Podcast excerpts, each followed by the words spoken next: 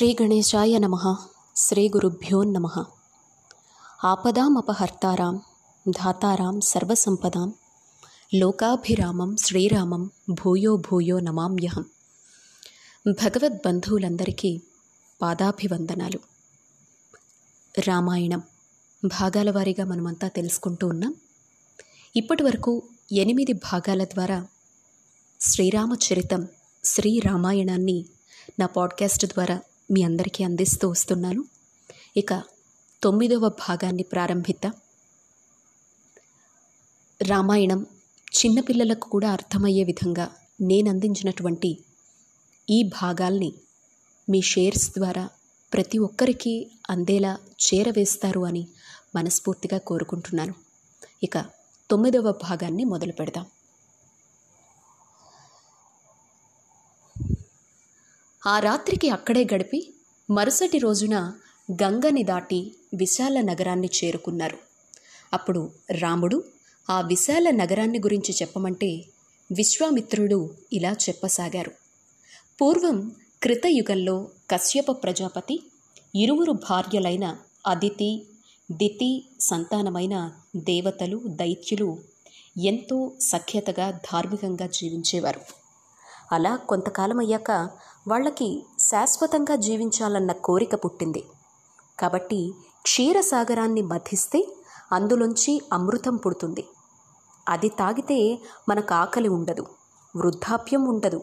కాబట్టి ఆ సాగర మథనానికి మందర పర్వతాన్ని తీసుకొచ్చి చిలకడం ప్రారంభించారు.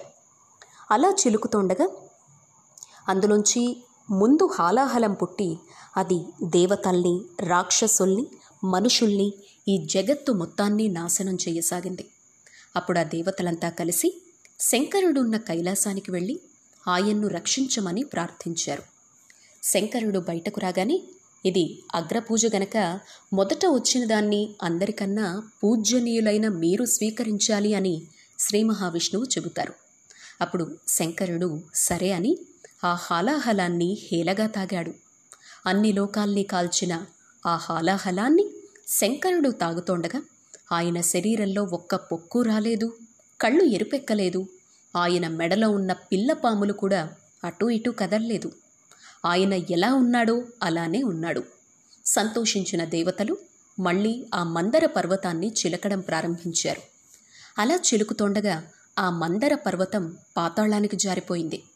అప్పుడు దేవతలంతా అప్పటిదాకా తమతో ఆ మందర పర్వతాన్ని లాగుతోన్న విష్ణువుని ఆ పర్వతాన్ని పైకి తెమ్మని వేడుకున్నారు. అప్పుడు ఆయన కూర్మావతారం దాల్చి ఆ పర్వతాన్ని తన వీపుపై పెట్టుకొని పైకి తీసుకొచ్చారు. అప్పుడు మళ్ళీ చిలకడం ప్రారంభించారు. అప్పుడు అందులోంచి నురగలొచ్చాయి.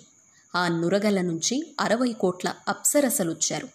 అంతమంది అప్సరసలకి సేవ చేసే పరిచారికలు కూడా కొన్ని కోట్ల మంది వచ్చారు అప్స్ నిర్మధనాత్ ఏవ రసాత్ తస్మాత్ వరస్త్రియ. ఉత్పేత్ మనుజ శ్రేష్ఠ తస్మాత్ అప్సరసో అభవన్. షష్ఠి కోట్యో అభవన్ తాసాం ఆప్సరణాం సువర్చసాం అసంఖ్యేయాత్ కాకుత్సయా తాసాం పరిచారిక. అలా వచ్చిన అందమైన అప్సరసల్ని దేవత రాక్షసుల్లో ఎవరూ కోరలేదు. అందుకని వాళ్ళు దేవవేశ్యలయ్యారు. తర్వాత అందులోంచి వరుణుని కుమార్తెైన వారుణి అనే సురరసం వచ్చింది. దేవతలు ఆ వారుణిని తాగారు కాబట్టి వాళ్ళని సురులు అని పిలుస్తారు. రాక్షసులు ఆ సురరసాన్ని వద్దన్నారు కాబట్టి వాళ్ళని అసురులు అని అంటారు. ఆ వారుణిని సేవించలేదు కాబట్టి రాక్షసుల మనస్సులు ఎప్పుడూ సంతోషంగా ఉండవు. తర్వాత వచ్చిన ఉచ్చహ్యస్రవం అనే అశ్వాన్ని రాక్షసులు స్వీకరించారు. అలానే కౌస్తుభాన్ని శ్రీ మహావిష్ణువు స్వీకరించారు. తరువాత పుట్టిన అమృతం కోసం అందరూ కొట్టుకున్నారు. చివరిగా విష్ణువు యొక్క సహకారంతో దేవతలు ఆ అమృతాన్ని సొంతం చేసుకున్నారు. కొంతకాలానికి రాక్షసుల తల్లైన దితి కశ్యపుడితో ఇలా అనింది. నీ కొడుకులైన దేవతలు నా కొడుకులైన రాక్షసుల్ని చంపారు. నా కొడుకులకు ఇప్పుడు రాజ్యం లేదు. వాళ్ళు చాలా కష్టాలు పడుతున్నారు. దీనంతటికీ దేవతలకు రాజైన ఇంద్రుడే కారణం. కాబట్టి నాకు ఇంద్రుణ్ణి చంపగలిగే కొడుకు కావాలి అని కశ్యపుణ్ణి అడిగింది.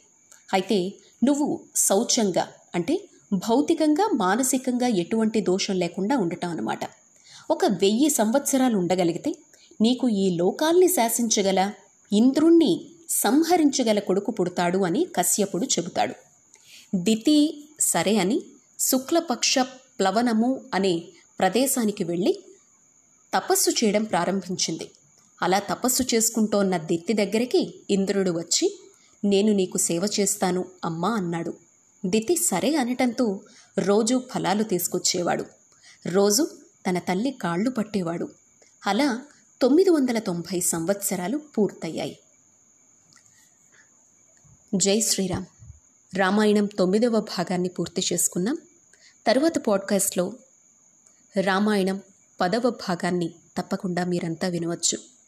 దయచేసి మీ షేర్స్ ద్వారా రామాయణ మహాకావ్యం ప్రతి ఒక్కరికి వెళ్ళేలా నన్ను ప్రోత్సహిస్తారు అని మీ విలువైన సలహాలు సూచనలు ఏమున్నా కూడా నాకు కామెంట్ బాక్స్లో అందిస్తారు అని లైక్ చేస్తారు షేర్ చేసి నన్ను ఆశీర్వదిస్తారు అని మనస్ఫూర్తిగా కోరుకుంటూ జై శ్రీరామ్.